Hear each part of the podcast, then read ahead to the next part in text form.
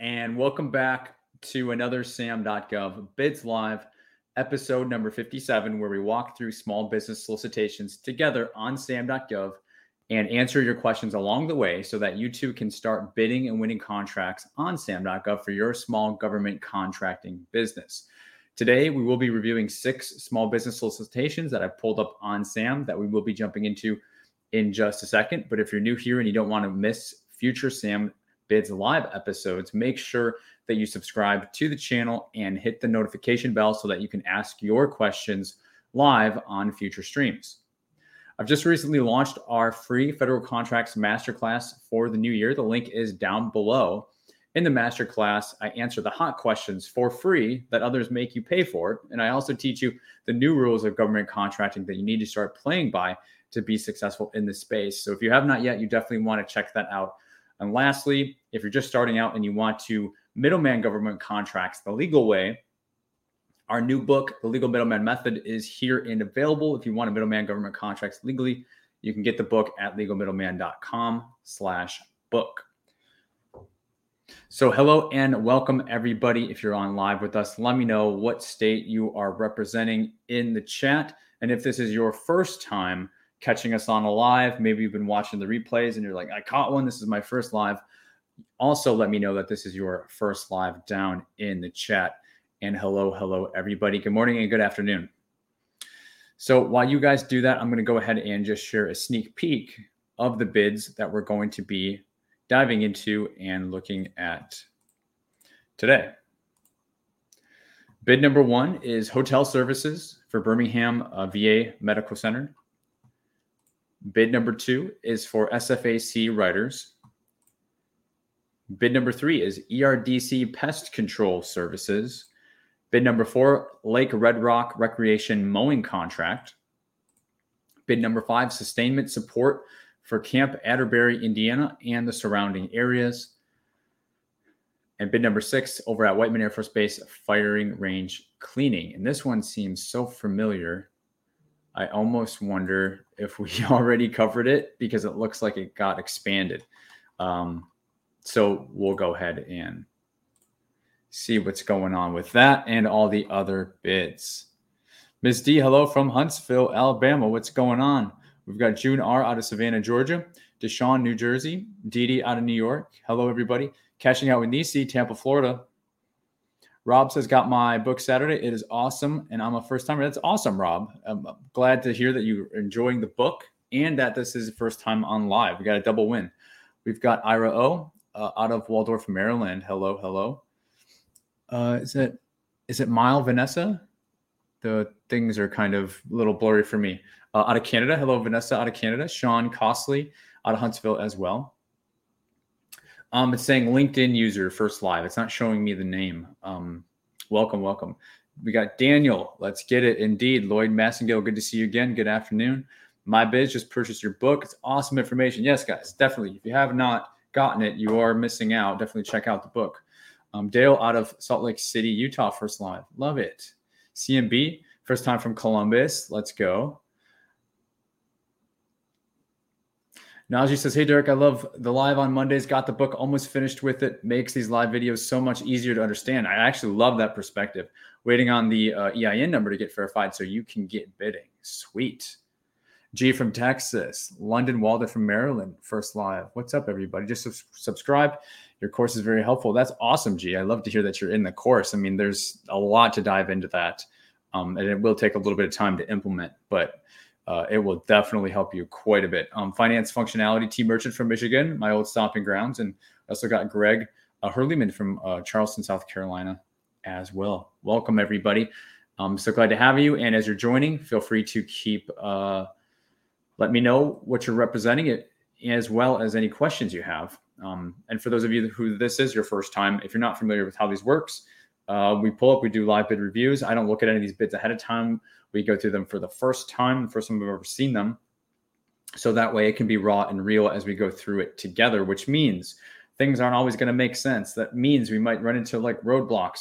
I try to recreate in a safe environment things that you will encounter when you go on to SAM dot gov and you start trying to read and make sense of these government contracting solicitations, let alone build outlines or put together full-blown proposal responses. But as I always say, you need to learn to walk before you can run. And that's really what we focus and dial down on. And I'm a big believer, if you can read these things, you can pretty much do everything else that you need to to start bidding and winning. So let's go ahead and look at our first one. I do dare say this HopTel services is meant to be hotel services out of Birmingham V A Medical Center.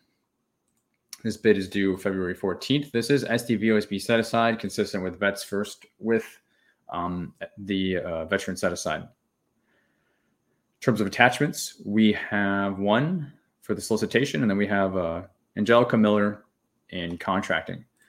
So we'll go ahead and see what we have going on with this solicitation for hotel services for the V A.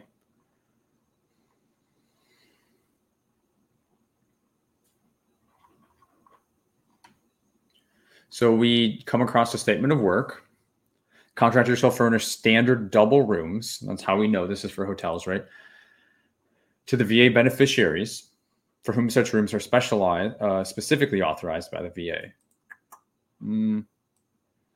These rooms will be used on a short-term basis for the V A patients needing overnight lodging. So we're kind of putting our in our heads, um, as this is the scope of work, of kind of what's going on with this actual contract. So these rooms must be available for up to six rooms total per day. If additional nights are needed, um, those will be charged based on the same room rate as uh, based on what's available. Okay, so some details on the room. They're saying it is expected that the contract will be considered a base and four renewable option years that will go through March twenty twenty-nine, because we are in twenty twenty-four, folks. Incredible. So base plus four for a total five-year contract. So you must choose. This is really important. I'm going to extra zoom in because this is probably one of the most important things in the entire statement of work. For you, a bidder that's trying to make, you know, bid, no bid decisions. The establishment must be rated at least three-star rating to ensure quality standards within a seven-mile radius to the V A M C Birmingham. Provide round-trip shuttle transport to and from the V A or surrounding healthcare facilities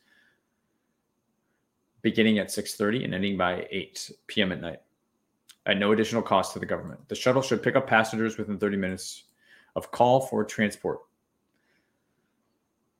So we're looking at an establishment, then we're also looking at transport. So, so kind of two different statements of work tied into one.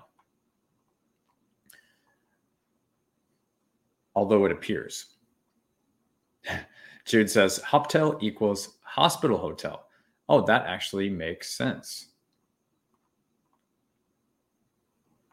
Thank you for that clarification.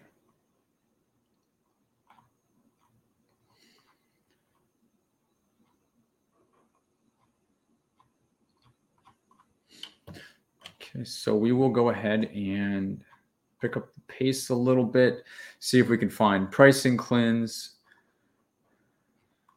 There's actually, okay, that's for data breach. Okay, so we do run into some pricing cleanse. Lodging services for overnight hotel for guest lodging.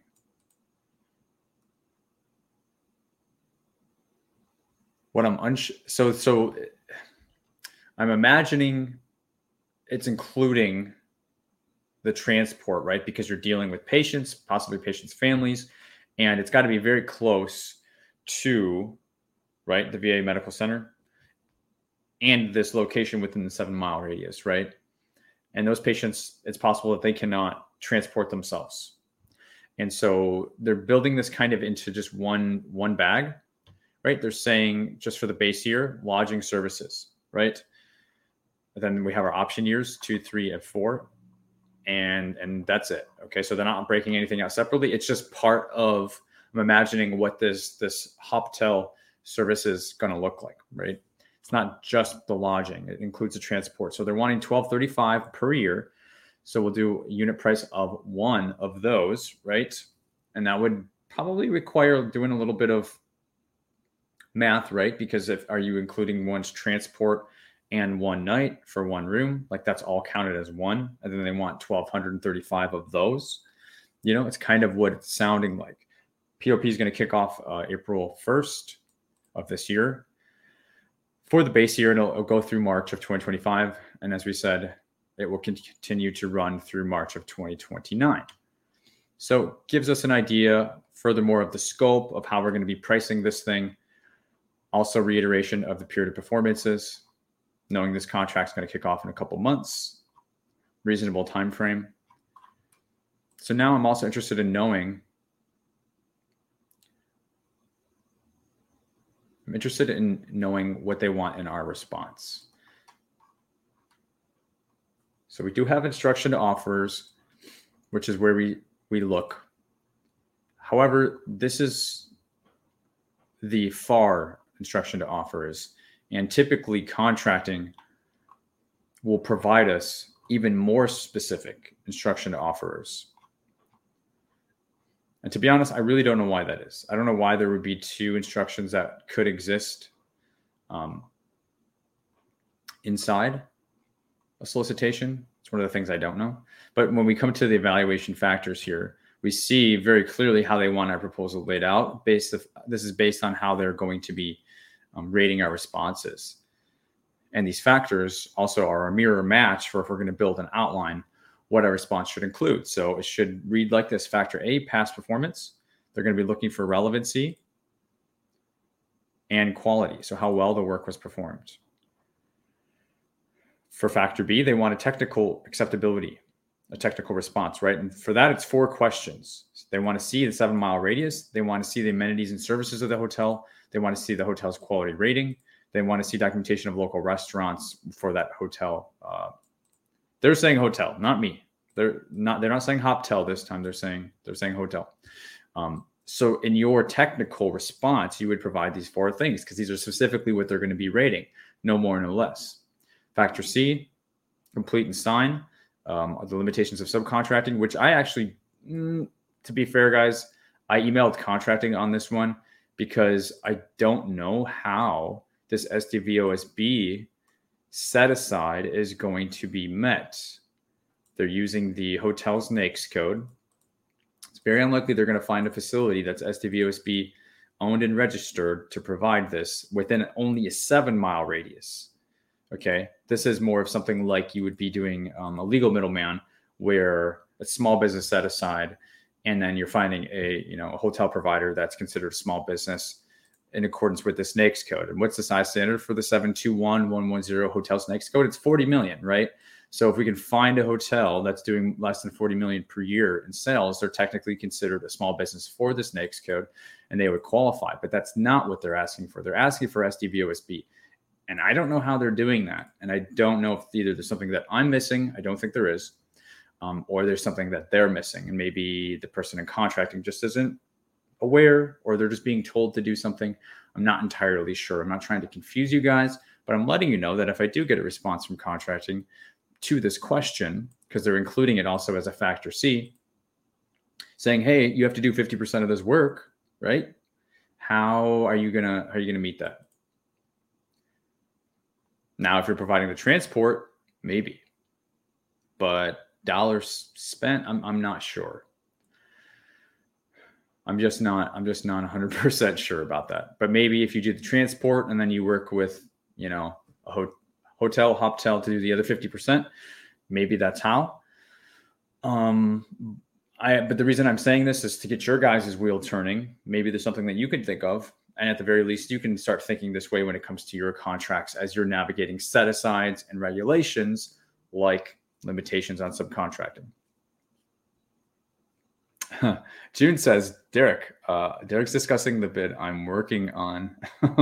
uh, so June, what is, what is your understanding? I, I'm certainly not trying to uh, um, do anything negative. Of course, I only have, uh, I'm trying to help everybody with reviewing these bids. And yes, um, absolutely. Uh, there's going to be some that folks are working on.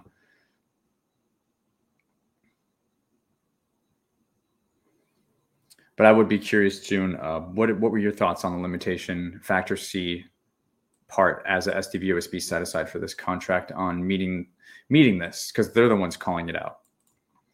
Um, factor D, price. They're going to want fair and reasonable pricing, price reasonableness. Okay, so for this, uh, and then we, we run into our, our reps and certs. So what's really interesting to me, as, as I started saying, is when we go to the instruction to offer section that they give us, which is supposed to be our instructions, we're the offers, our instructions to provide a response, is this going to match, because this is copy and pasted out of the F A R, is this going to match those evaluation factor ratings? Uh, typically, typically it doesn't. It typically does not. And so that's the problem that I have with these boilerplate uh, F A R copy and paste instruction offers in here, because nowhere in here is it saying provide, you know, for example, those four questions that they gave us in the evaluation factors. You know, it's reference. It does reference uh, past performance generically. Past performance in- information is defined in F A R fifty-two point twelve, uh, two twelve dash two. Okay, cool. But if you were to only, here's my point. If you were to give them exactly what they're asking for in instruction offers, your bid would not be compliant and you would be thrown out, because in the evaluation factor section, they tell you very different information, very much more detailed, very much more specific. And the instruction offers is supposed to match. Nowhere does the instruction offers even make mention of a factor breakdown, but when contracting is reading your proposal, okay, your sections should be broken down by factors. You should be starting with factor A, B, C, and D. So if you were to follow the instructions that they gave you, you would be thrown out. And I think that's a little bit unfair. And so these are the things that I like to call out on the show to point out to you, hey, don't follow the generic vague thing that they didn't even read that they're putting in there, because this is really what they're looking for. The problem is if you if you followed the instructions, it would it would make you non-compliant. So instead, you've got to increase your skill level, learn to read these things. It's like I said, you have to walk before you can run, but that means you need to walk. And if you, if you didn't get what I just pointed out and you just, you said, okay, instruction offers, I'm just going to take that hook, line, and sinker, put the blinders on, your bid would not, would not work. Okay. So then we have to rely on the evaluation factors where they give us factors A, B, C, and D to then build our proposal. It's just not the right way to go about it. And to be honest, I think contracting needs to just beef up their game all around. But I digress.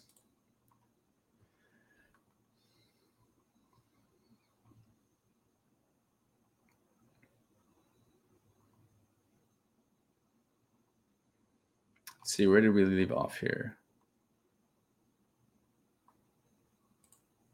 Katina says, thank you for this. It's so helpful. Good to see you again, Katina. You always hang out with us. Um, Lloyd says, in the event, we should get a capabilities briefing. Uh, can provide an opinion on what should be said in our conversation. So in capabilities briefing, the one thing that I'll say is your conversation should match whatever requirement or requirements you're interested in.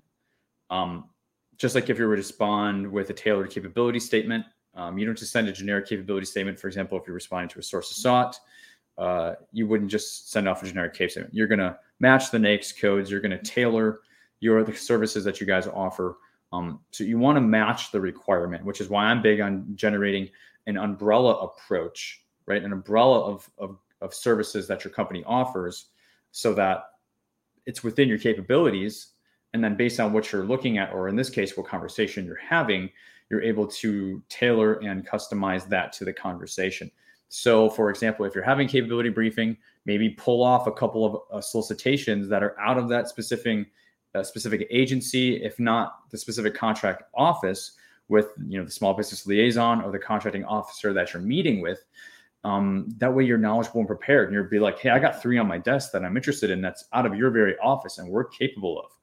That very quickly changes the tone of the conversation and eliminates a lot of um, potential red flags that contracting could have of you, or small business liaison could have of you, because they're they they see so many uninformed contractors. They they just give a, themselves away, that they're super green, that they're a, a newbie, that they don't know what they're doing. Really what they're saying is they can't be trusted yet. You know, they're not, they don't have enough experience in the space yet to be, to be trusted. And I, I, I use that word loosely. Um, but if you're like to the point where it's like, okay, we, our NAICS codes are in line. We know exactly what we're doing. We're going after work.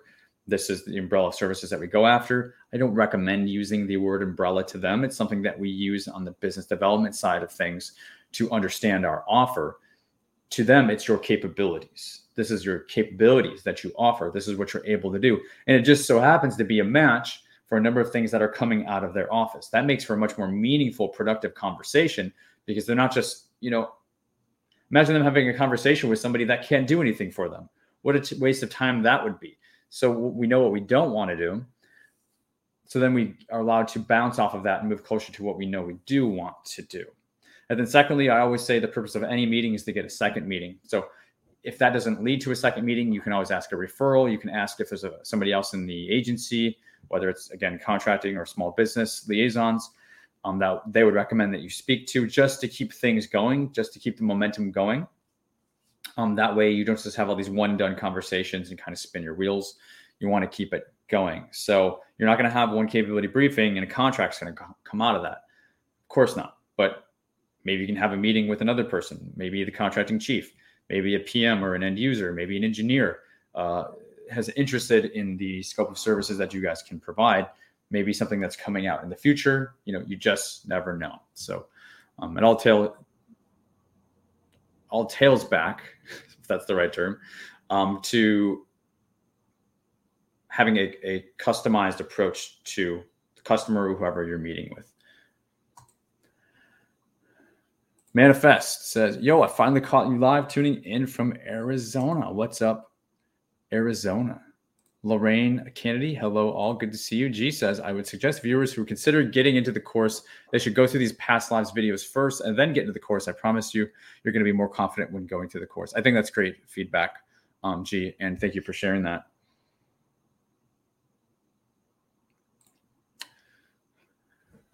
Just wondering about one thing, though. So in the course, you say reach out. You say you should reach out to you. Could you please tell me how could I reach out if I have any questions? Um, that it's not something we have built into the course. Um, I'm not sure if you're talking about the bonus material, um, but feel free to email us at support at gov kid method dot com if there is something. But yeah, our, our course, guys, our course is a course and our class is the class. So if you're wanting something that has uh, like that's instructor led, where you can ask questions, where you have somebody going through it with you, that is the class. The course, it's self-paced. You do it on your own because you're working, you got other things going on, and you get to have the benefit of kind of uh, meeting your, your schedule. Okay. That's why we have the course. And then we have the class for, for various uh, different reasons. Miz D says for hotels, they usually always read price can't exceed their uh, the per diem rate. So if most hotel rates are the same as the per diem rate, how would we add our profit? Um, trying to understand the question.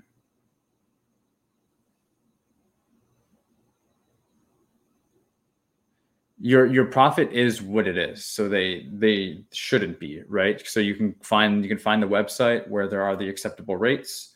And, you know, I know a number of people who have won ho- uh, hotel contracts. And what you're doing is you're adding your fair margin on top of that rate. Okay. That's typically not, not the case as you're explaining it. So I can't really answer the question because that's not, that's not been my experience. I would recommend checking out the, the, the G S A rates, per diem rates for those, and then make sure that you're including your markup. You know, it's not a great answer, but I, I just feel like there's something off in, in the question.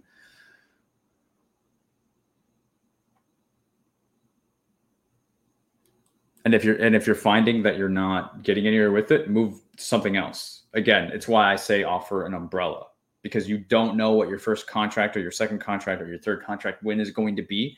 So if you're finding that you're going after one particular service, umbrella is not made of one service. It's made of three, four, five services. So And and those are services that you have verified a proof of concept that you know the government is buying and you're finding bids for. But then as you start going after them, if you're finding you're hitting roadblocks and you've invested what you think is a fair amount of time in those and it's still not working, then you swap it out with something else, right? That's why we need to have multiple pillars going on. Um, that way, Well, I should say, because if you don't, you're just going to be stuck. And then all that time gets lost. So even worst case scenario, this should not be a roadblock for you. You just move on, right? You don't get stuck on it for months and say, I can't figure it out. I can't figure it out. Move on, move on to something that's non-hotel related, if that's, you know, what, what the issue is. Um, and I talk about that once again, I'm in my, uh, in our masterclass for this new year. I, I added it. I highly recommend it.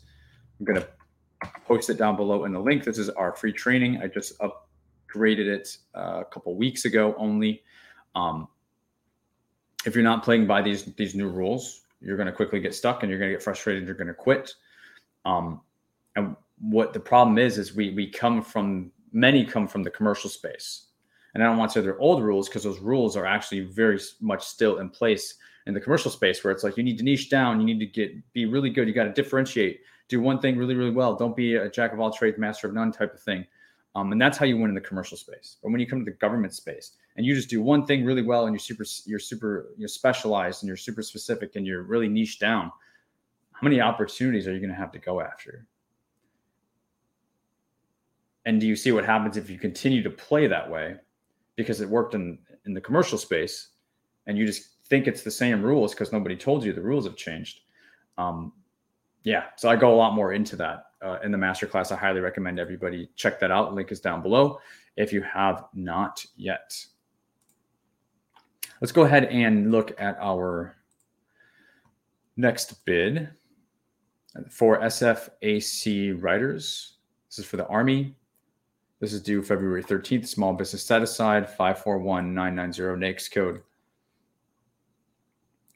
says this requirement is being re-solicited. Previously, proposal, uh, previously submitted proposals will not be evaluated. So if you bid on this before, you will need to submit a new proposal. So for some reason, it kind of got canceled.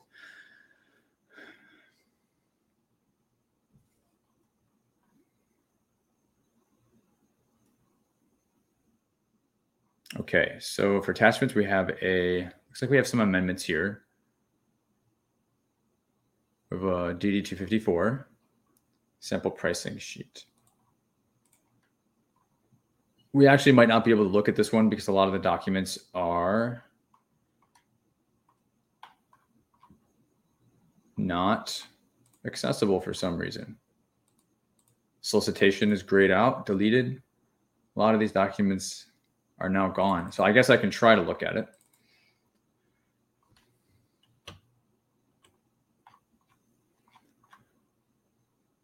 Okay, so perhaps we can. Um, so writer support services, we don't really know what this is. We just know they want us to price out monthly. And that's it. Like, they're literally giving us just the one base pricing claim.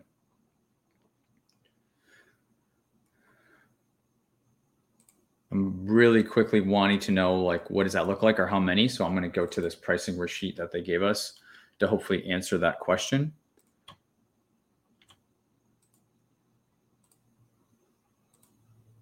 So it's, all they're saying is the contractor shall provide all labor, equipment, and materials to support the statement of work, the most useless statement ever. Thank you for that, contracting.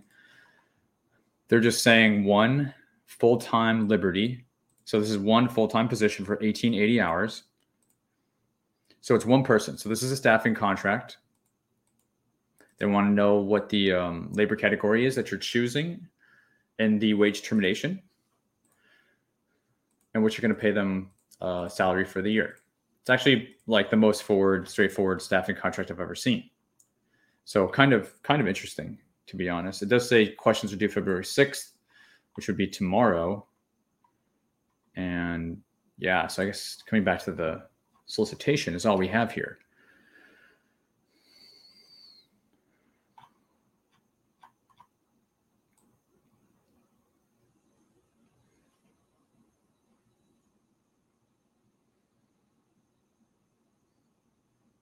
You can see all these highlights. This is after all the revisions. And like I said, this is also a repost.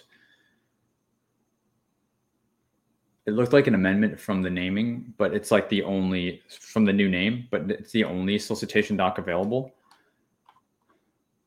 So we have to take it as it is. So they do give us a delivery schedule where they're saying the work's going to kick off March first and go through the end of February next year, and that's it. This is, uh, Fort Liberty is apparently the city in North Carolina. But we would be, they're depending on us almost like an, not an I D I Q because they're telling us how many hours, but they're almost depending on us to identify, like I'm not seeing requirements that they need to see in a resume, work history. Here's our section L. Let's see if they give us anything. So you can send your questions to John Machine by February sixth. The proposal's due a week later. The proposal format should not exceed ten pages, twelve point font. They want tab A and tab B, technical and price. The technical, they say, must be clearly marked. This is what I was talking about in the last example. Okay, if you don't literally say tab A, technical capability, they can throw your offer out. Even if you have the best price and the best everything else, they can find you non-compliant. It's called the tripwire. They use it to not have to invest in, in reading any more bids than they need to.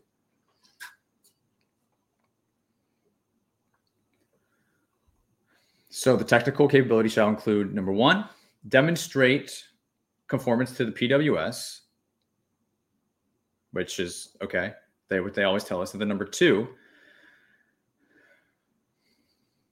writer experience. The contractor shall provide documentation that indicates or demonstrates the required quals in the statement of work. So we would have to go back to that because I didn't see too many of those.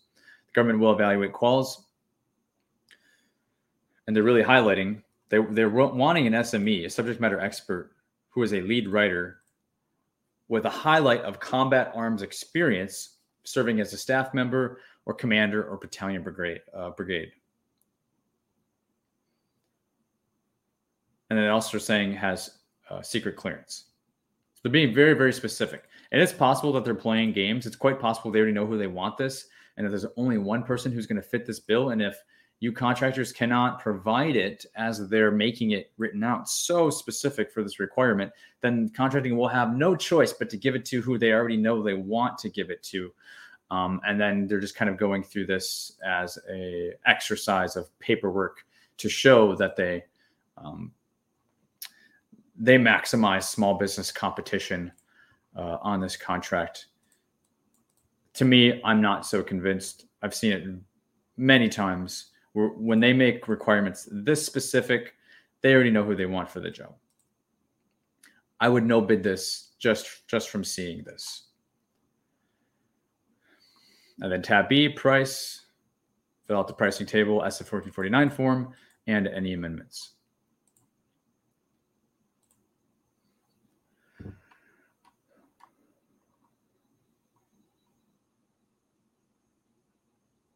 See.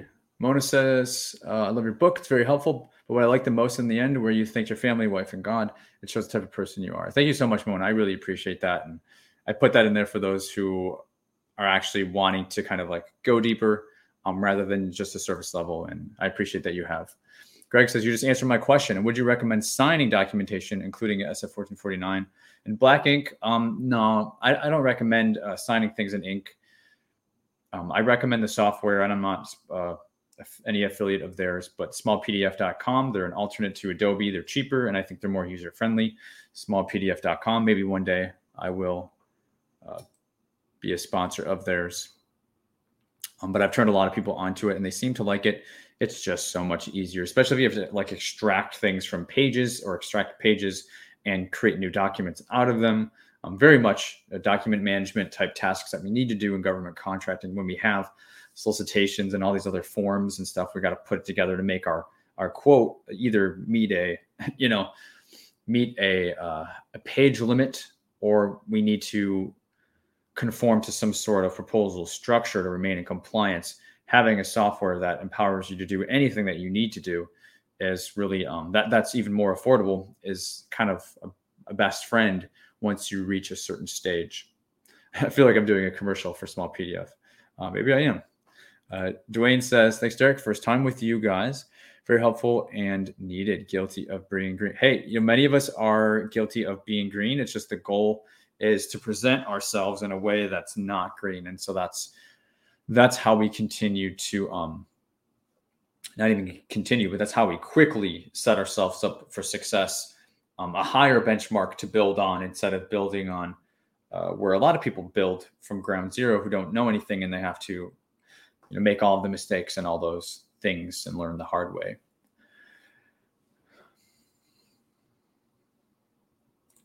Mona says, do you have a video on creating your umbrella? I do. Um, if you would just go to my YouTube channel, and if you literally just search umbrella within my YouTube channel, um, I guarantee the video will pull up. It's just a few minutes long, but it gives you a few sample umbrella examples. Um, I also talk about it a lot in the book.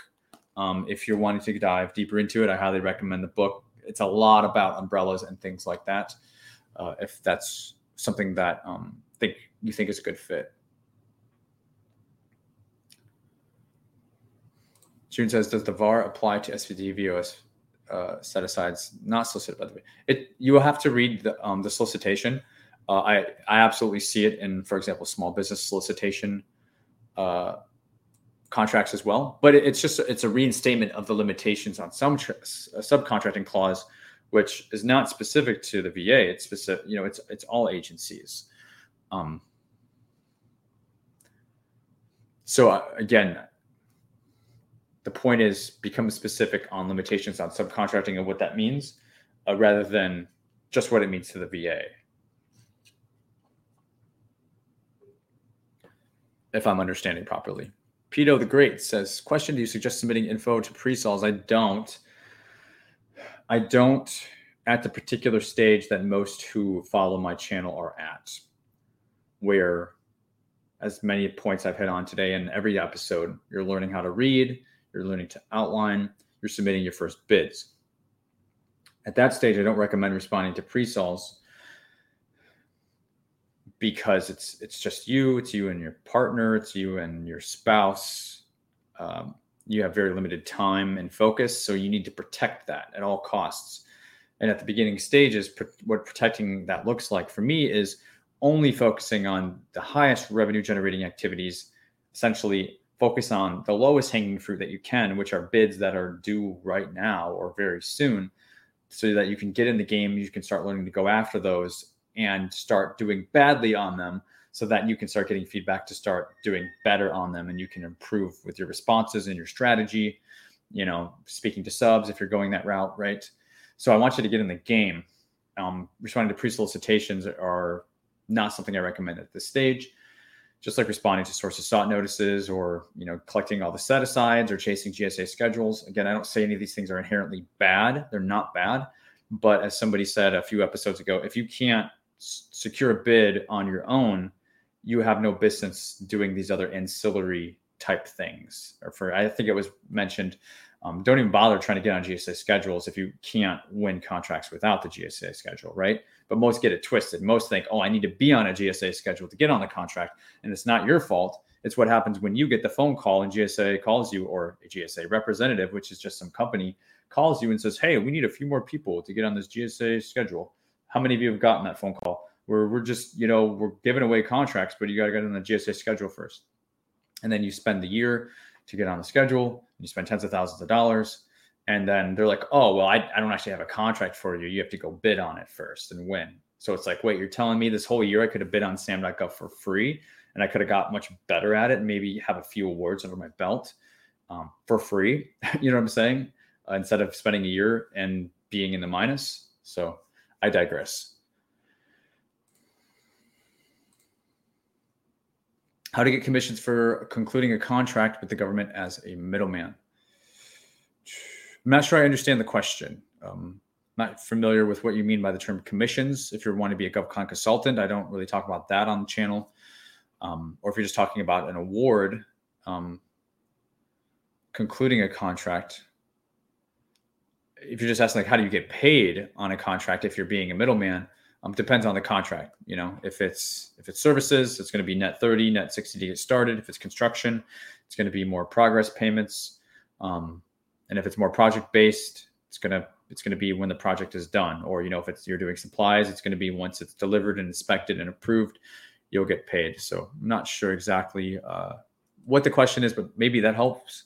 YouTube guys has just got your book, reading it now and catching all of your YouTube lives. Awesome, guys! Love that so many of you are getting the book. Um, to be honest, we've been pushing, uh, we've been we've been selling a lot of books, not pushing, but selling a lot of books. And I know it's to a lot of you guys on the channel. So um, love to hear that it's going well for you. Um, no, I don't, I don't offer one-on-one coaching. Uh, I used to. I find that so many people want it. Like, you guys, you wouldn't believe. I get, I mean, you, you could imagine, you know, we've been, I've been in the space for a little while. You could imagine that I get a good number of uh, D Ms and things every day. And they're all for, hey, can you coach me? Can you mentor me? Can I work with you one-on-one? There's just no possible way that I can work with everybody. And, and so I try to pursue more scalable options where I can reach as many people as possible. Because again, if I'm only doing that, that's so, so many more people that I'm, that I'm not able to reach. And I'm, I'm blessed and grateful to be in that position, because I used to, but I kind of outgrew being able to do that. Um, I, I want to help as many people as I can. And for example, that's why we are on episode fifty-seven of this show. That's totally free, where many of you have told me, Derek, you give away things that other people put behind a paywall. And that's my goal. My goal is to get you in the game, to give you something that you can actually work with. Um, because I know many of you, like, you're doing this to, to pull yourself out of a tight spot. Like, I use government contracting to pull myself out of very, a, a very dark spot, the darkest part of my life. I was very depressed, right? For those of you who know my story, I mean, I just kept falling, falling, falling, and falling. And the first week working for the small government contractor, my boss wanted me to fire to fire me then. And I thought I was going to continue falling. But, you know, my mentor kind of swooped in and protected me. And, you know, uh, God bless him. Uh, he's not with us anymore. But uh, my things turned around. And once I learned that this could just be used as a vehicle, there's many vehicles out there we can use. It's just, I didn't have anywhere else to go. And so I had to make this work. And so I had to go through many hard lessons. I didn't have anybody teaching me this stuff. I had to learn that, oh my God, this stuff is not as nearly as complicated as it seems, or as other people try to make it sound. And I had to go through that self-teaching it myself. And then, you know, I went on to win thirty-two contracts worth over fifteen million dollars for the small business that I worked with, made them a lot of money. And, you know, and then things got really toxic there, because we won a lot of contracts and my boss wanted to hire a lot of people, right? And a lot of people were govern, go, gunning for my job, because I became my boss's right-hand man. I was the V P of sales. Um, but then, you know, we have people who are like retired colonel, lieutenant colonels and things like that. Who is this young kid? I mean, he's not even an engineer mindset. He's just some guy. Uh, why should he, you know, so... Things happen, right? So then I have to sign an N D A. Okay, you can't do anything with with going after contracts for two years, not an N D A. I had to sign a non-compete. You can't do anything for two years. And by the way, this person's going after your job. So I had to leave. Okay, you guys totally got me soapboxing. I had to leave. I didn't have to, but like I was just so, so depressed, and I wanted to put myself, I don't know, it was just a very dark time. Um, So, so I left without any game plan, and the thing that I had learned so well, I couldn't even do it. So it was like, what could I do? Okay. So I'm just, I'm tying it back. All that hard stuff I had to go through to learn. It's like, okay, well, maybe I can start teaching this to, to other people, since I can't do it myself during those two year periods. Um, and then after two years, things had really taken off. We had impacted so many lives. I just didn't want to stop. I just, it was so much more rewarding. You know what I'm saying? At that point, um, we had start to develop some momentum that uh, there was kind of like no turning back at that time. And, you know, here we are more than five years in. So again, that's why I'm so passionate about this. But again, I know this was relating to a question about one-on-one coaching. I'm trying to help as many people as I can with what I can. And I, I know that it may not be a perfect job that I do, but uh, it truly, I, I try to do the best I can, and, and to make as many things available to all of you guys, including the book. That's thirty books, uh, thirty bucks, which was a pain in the ass to write, mind you. But um, I'm so glad that we, we did it, because it's helped so many.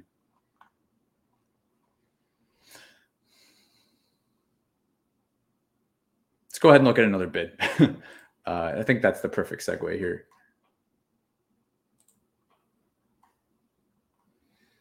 Okay, so this was the Pest Control Services.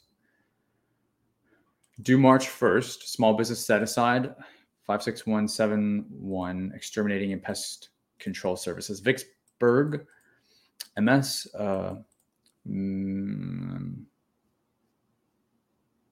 is it Missouri or Mississippi? You guys let me know in the chat. M S. Missouri or Mississippi? Oh, Missouri's M O. It's Mississippi. Got it. Yeah, M O is Missouri. I know that. Okay, so there's a requirement for pest control services. The contractor shall furnish do, do, do, do, do, for the E R D C facility located at thirty-nine oh nine Halls Ferry Road. Let's, we haven't looked at uh, Google all day. What does this look like?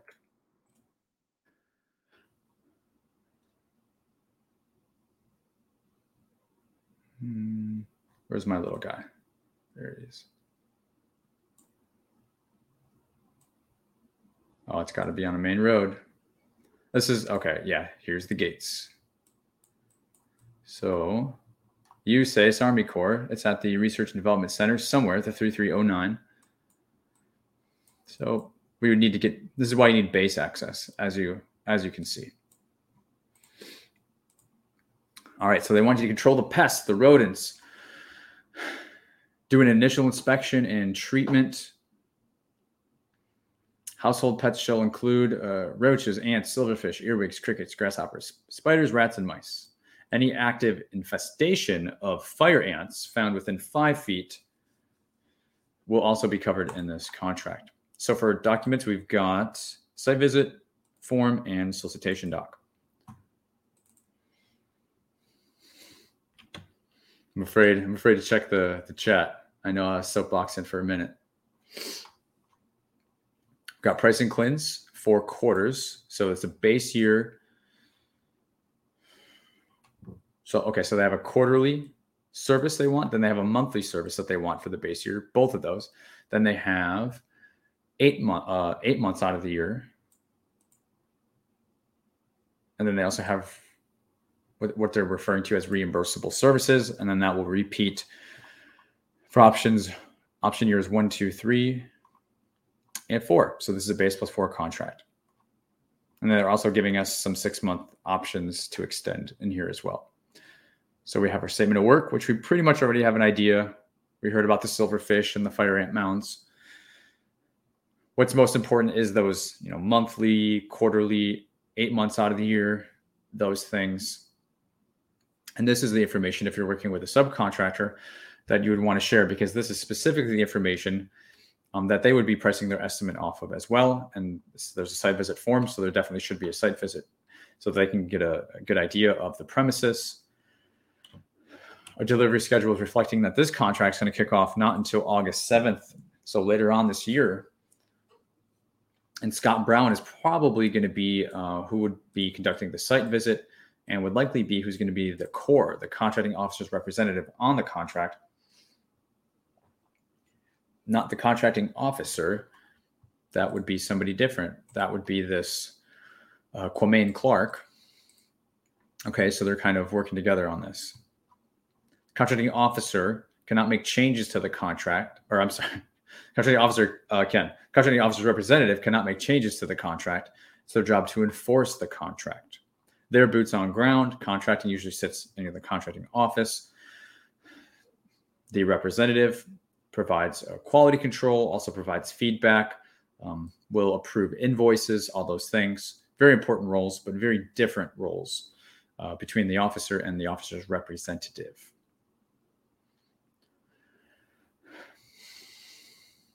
So we have reps and certs.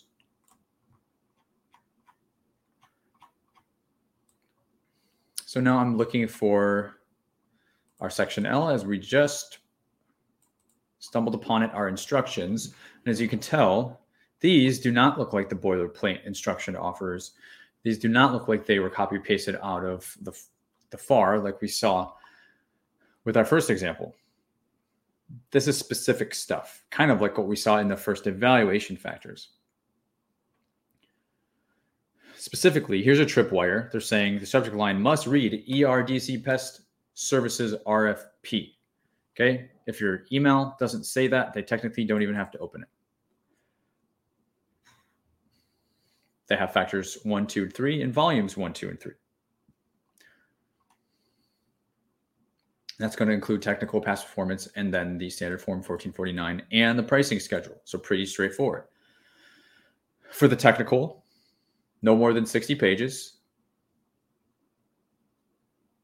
Total, they're saying twenty pages for experience, a management plan, twenty pages for past performance. Note, past performance questionnaires, P P Qs, do not count towards the page limit. And I don't think they've given us those. They also want E B twelve point font times new Roman.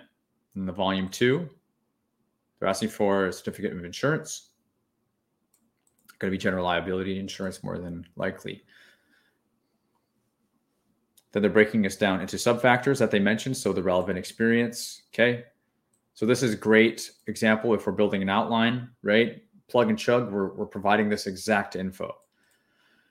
We would copy and paste this out, put it into our outline, and then we would respond to it and clean it up. Factor one, sub-factor one, factor one, sub-factor two, management plan. Factor two, past performance. This is exactly how our response should read. They are rep- uh, referencing P P Qs once again, so perhaps, yeah, they're saying it's including the solicitation, so it's it's possible that we just kind of zoom past it, but that's going to reflect the sub-factor three for experience. For volume two now, tab A, this is where they're going to ask for the signed S F fourteen forty-nine form and to complete the uh, pricing that they have right here, right below. So a pretty straightforward response and a good example of a more comprehensive response, not something that's just price only or price and say some past performance examples. They're actually giving us some volumes, some factors, some fo- sub-factors to fill out. They're also letting us know how those factors will be evaluated and rated as well. And it looks like they're going to be rated as pass-fail, meaning acceptable or unacceptable or relevant or not relevant. They're not going to break it down by the colors of the rainbow, like good, better, best, excellent, you know, neutral, confidence, a little bit of confidence, substantial confidence, things like that.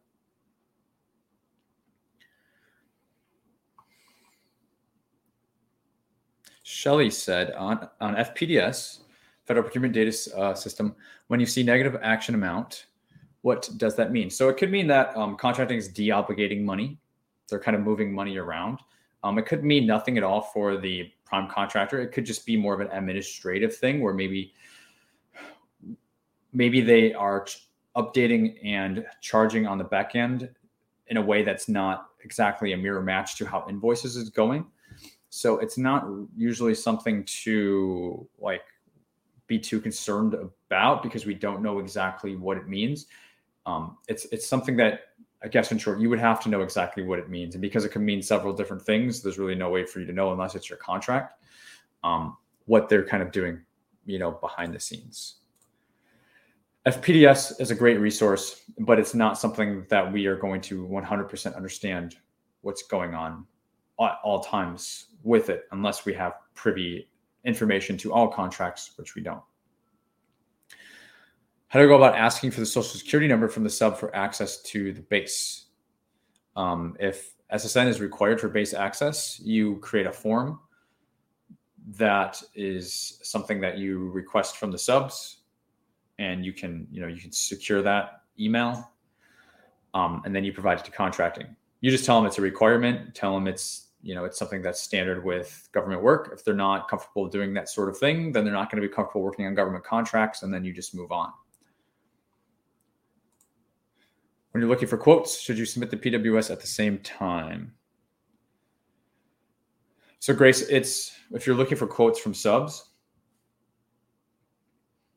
it's, there's a couple of different steps, one step at a time. So it's, step number one is like a discovery call uh, where we are finding out if it's even going to be a fit and if it's even something we want them to work on and something they're interested in working on. If, if they pass that test and you want to collect information, you can send your own request for proposal to the sub where you would include more information like the statement of work, as well as any information you would need from the sub to include in the prime proposal. For example, their past performance or their responses to how they're going to, you know, perform the work, things like that. So I don't think, um, if I understand your question properly, I'm not recommending you do it at the same time. I recommend you do it in steps. to pre-qualify them before giving all the info. Otherwise, you're kind of just spamming it out there, taking a shotgun approach. Um, and that's more of like an email thing, like, hey, want to know if you're interested in quoting this. If you are, please see the attachment, you know, attached. Um, don't don't do that. It needs, you're going to waste your time. You need to get on the phone. You need to talk to people. And then only then, after there's a potential teaming partnership based on that conversation, then you take the next step and provide it. Don't do the shotgun approach. Don't do email only approach. Shannon says, thank you for all your knowledge and technical experience. Uh, I, I'm glad that is helpful, Shannon. Thank you for saying that. Um, how to consult a contract to a business. I'm not under- understanding that question. Um, feel free to reiterate.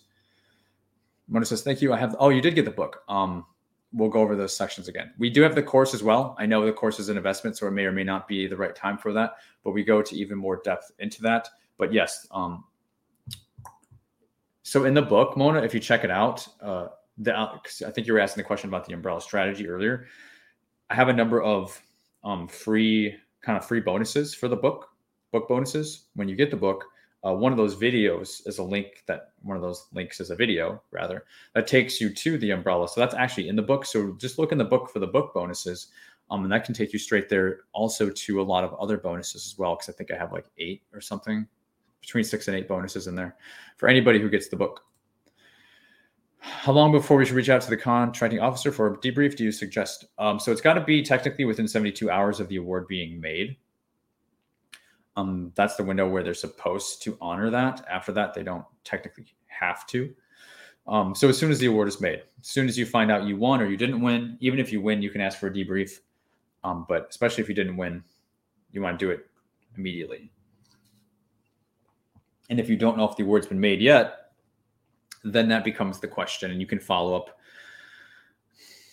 depending on the urgency of what the scope of the work was, depending on when the work is supposed to start, depending on how large the contract is, and also how large the response is that, you know, would take more time for them to evaluate proposals, right? Those are all factors to determine like, okay, how long after I submit my proposal should I wait, which is kind of a pre-question to the debrief question. Generally, the rule for it, like, I would say for the contracts that we go after and that we showcase primarily on the show, um, after a couple weeks, it doesn't hurt to send a follow-up on on at requesting if there's an anticipated award date. Um, and, you know, is the start of work going to be pushed back if they seem to be going past what those dates were in the solicitation? A rainy city resident. Hey, hey, does that mean you are out of Seattle? Greg says, buy the book. Okay, Greg, if you insist, get the book. Um, shameless plug. Katina, wow, crazy testimonial. That's the reason you're successful now. Thanks, thanks, Katina. Um, it's what keeps me going. Absolutely. It, it, it's what makes it all worthwhile. C M B, I understand. I appreciate your answer. I'm thankful for what you're doing. I will buy the book. Definitely check it out. Um, where do you get the book? Uh, just go to legal middleman dot com, or if you're savvy, you can go to legal middleman dot com slash book. Do you need a social security number for the sub on that contract? Uh, I'm not sure why you would need it. Um, the thing is, what they could be requesting for in different contracts will be different as well. So um, that's a bid specific thing. You know, and that's going to be for requesting base access. That's going to be for requesting... Um, to know who's going to be on the site, they'll have to run those background checks. So, all right, guys. You guys have a lot of questions. So honestly, I think I might just spend the time um, finishing up our questions here. And if you guys are enjoying the video today, definitely um, smash the like button. And if you're not subscribed, consider subscribing if you like this sort of thing. And if you're new here, um, we love to continue growing our community.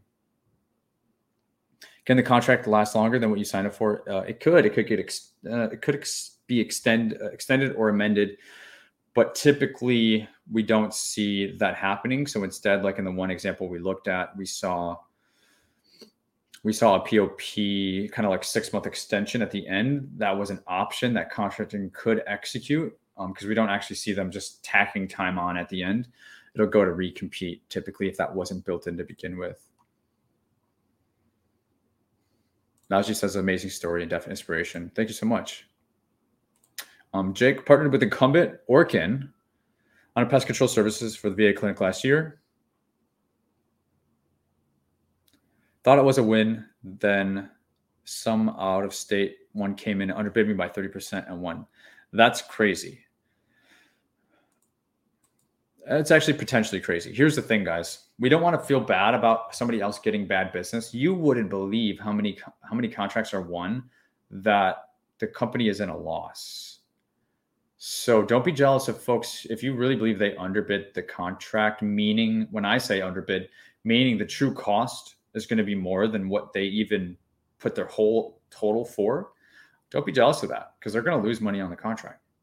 Like they might go out of business. We don't want to be jealous of that. And I'm not saying that you're jealous, but I'm just keeping things in perspective. Don't, um, if it's bad business, we don't want it.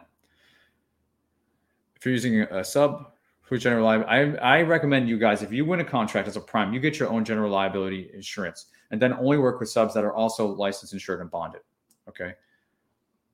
Don't just rely on the subs. It's not that expensive.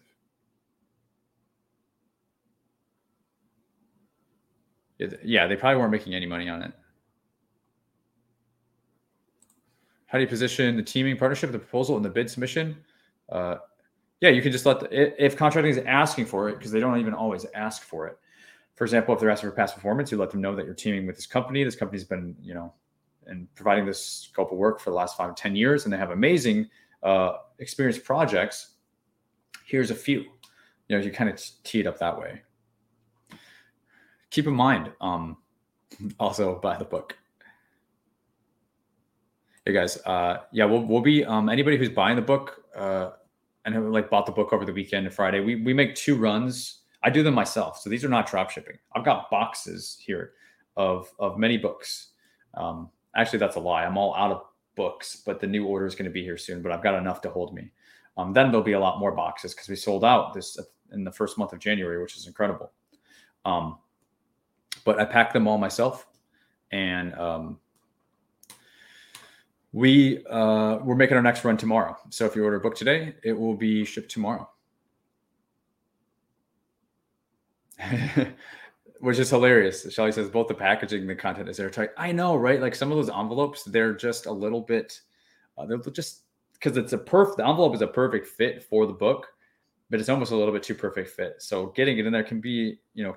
Getting in there carefully can be a little bit, a uh, little bit of a struggle. So I imagine taking it out, it's like airtight. um, yeah, guys, we do have the masterclass, totally free, updated uh, a couple weeks ago. Definitely check out the masterclass. You can just go to gov kid method dot com if you don't have the link for that as well.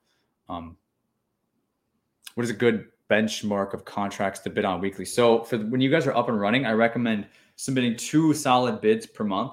And I'm talking about service contracts. I'm not talking about trying to do twenty supplies contracts a month because um, you do have to put the numbers game, the volume game for supplies is it's ramped up way higher than for services. So if you're focusing on services, especially if you're legal middleman, I like you to do two solid bids per month. In the busy time, maybe we can ramp that up to three.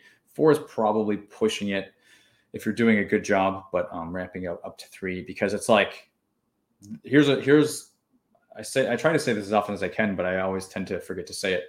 For the numbers, since you're asking about the numbers, benchmarks one to five, you're gonna just do it wrong and badly. Okay, so bid submission one, two, three, four, five, you're gonna do it badly. Five to ten, you're gonna learn from your experience. So bid number six, these are you know generalities, of course. But it sets the right expectation and the right tone for your year and what to work towards. So bid uh, bids five through ten, or I should say six through ten, um, you're going to start improving. Your pricing is going to get more competitive, more dialed in. Your proposals are going to be stronger. They're going to start being compliant if they weren't compliant, or they're going to start being more competitive if they were less competitive. Six through ten. And then ten through twenty, you're in the money. Okay, that's The sh- just the sheer numbers. If you're doing it, bids ten through twenty seems to be, when you look at a sampling of when first, second, and third contracts are won for a new government contractor's first year in business. So if you know that, okay, your goal is to get to ten, like make make it there, because most quit at, at four, five, six, and seven, and they come up with some disempowering belief or excuse as to the game is rigged, or the I'm never going to make money on these contracts, blah, blah, blah, blah. But you know that's not true, because that's what brought you to the space in the first place. There are lots of small businesses out there that are winning contracts, that are profitable on the contracts, and they're building their book of businesses. There's no, no reason why you should be special or any different. You can do it too. But that means you got to get out there. You got to do it. You got to be willing to go through these growing pains. And I can tell you, this is what it looks like. You're going to feel pains around four, five, six, seven, maybe even up to ten. Around ten to twenty, you've been a little bit more hardened. Okay. You've gone through the fire, if you will. And it's kind of your first time doing it. Um, and then typically ten through twenty, um, you should absolutely be able to win multiple contracts. And many of you win before ten. You know, that's, that's the great part. You can win before ten, but if you have this expectation, it's a much more reasonable and manageable expectation, so that your head doesn't mess with you, and so that you don't give up before, you know, you give up, you know, a couple feet before you, you hit gold. You know, we've all seen that image, giving up a couple feet too short. We don't want to do that.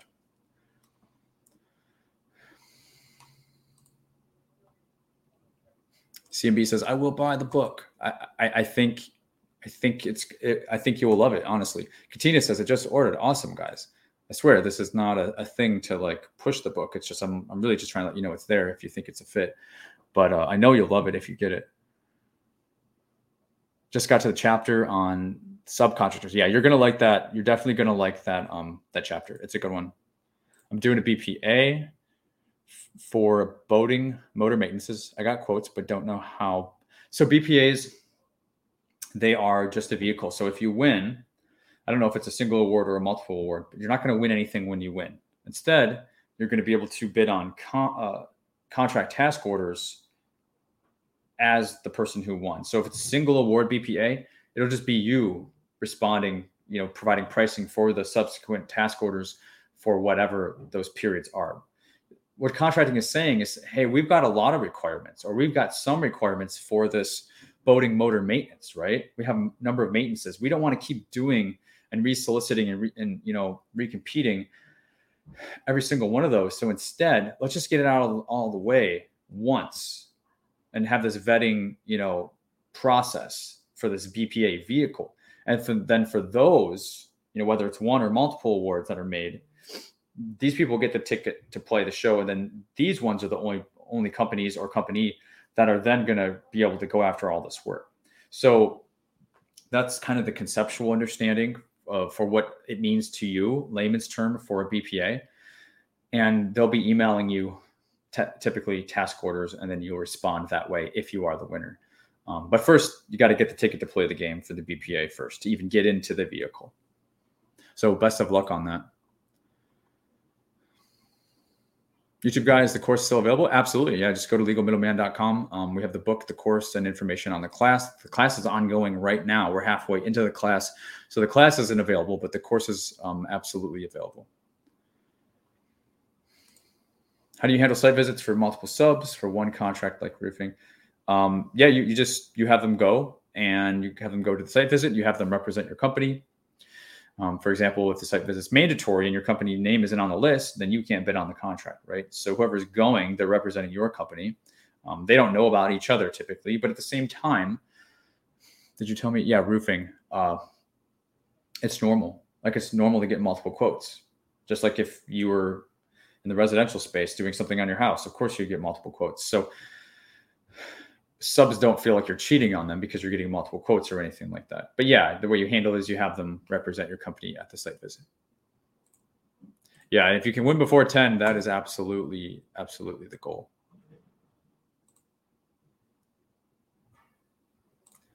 So can I submit the R F Q without a price? Um, you need to submit based on what they're asking for. If they're not asking for a price, then they might be just be looking to evaluate your company. And then that would come down the road. But most B P As, they will ask for a price based on a sample project. So I would double check for that.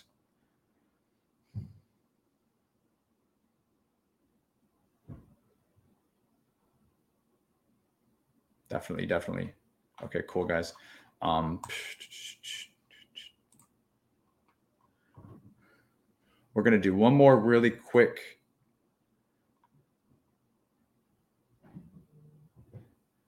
And then, um, and then I have to run. Uh, so we'll do one more. Lake Red Rock Recreation and Mowing. This is due February fourteenth. Small business set aside five six one seven three zero Landscape Services out of Knoxville, Iowa. We just have one attachment for the solicitation docs. Amazing questions today, guys. And for the, all of you who've, who've gotten the book or got the book today, um, I, I know that you're going to love it. That's all I can say. And it, like, it excites me. Like a thirty dollar book order, like, excites me more than like a lot of other things, because there's just, there's just so much good stuff in it.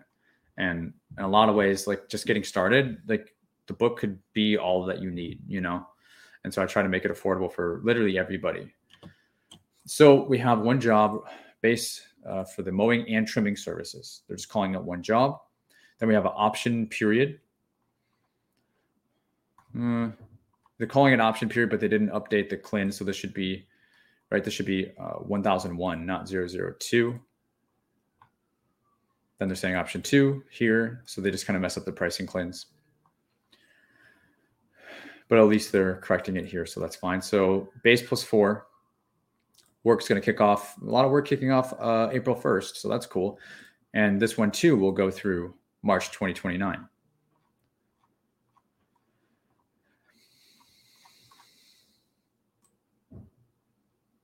And for those uh, after, you know, after the show today, or if you're watching on replay, as you have questions, feel free to just drop those on the comments on the video um, afterwards, because I can still uh, respond to those, especially if the video is recently posted. I try to kind of stay on top of the new videos. So you can still ask questions even after the live ends.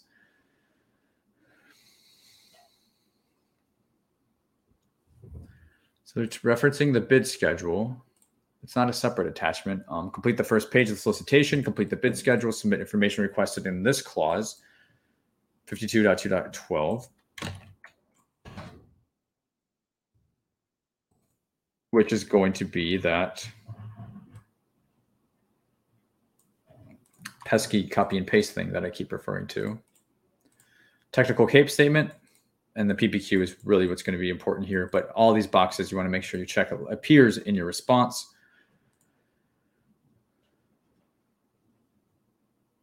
They want prevailing wage. So this is Service Contract Act, okay? S C A wage, so wage termination. So if you wish to have a site visit, a site visit is not mandatory based on that wording. You can set that up for whoever had the question, uh, site visit question earlier. Basis for award. This is going to be L P T A, lowest price. And then the evaluated factors will be price, experience, and past performance. And again, they're going to tell us more about what that means. Price, experience, and then past, uh, well, they're calling it experience here, but then past performance. So pretty straightforward. They give us a breakdown of the acreage.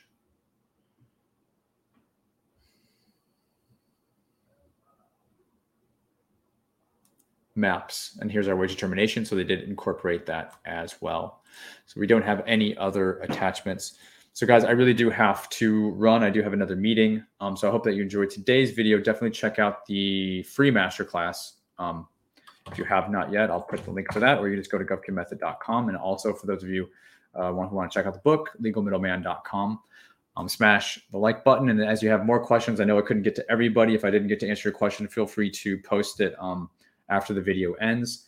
Um, in, in the comments of the video, and I will get to those there as well. So amazing questions, guys, today, and so much going on in our community. And I'm just so it just it's what keeps me going with this. It's really what excites me is is these shows and seeing all of your guys' progress. I know where you're at. I know what you're going through, and hopefully this show caters to you in a way that meets you where you're at and helps you to continue make progress in your new government contracting business. So we'll see you next week with the next episode. Take care, guys, and we'll see you all very soon. Bye.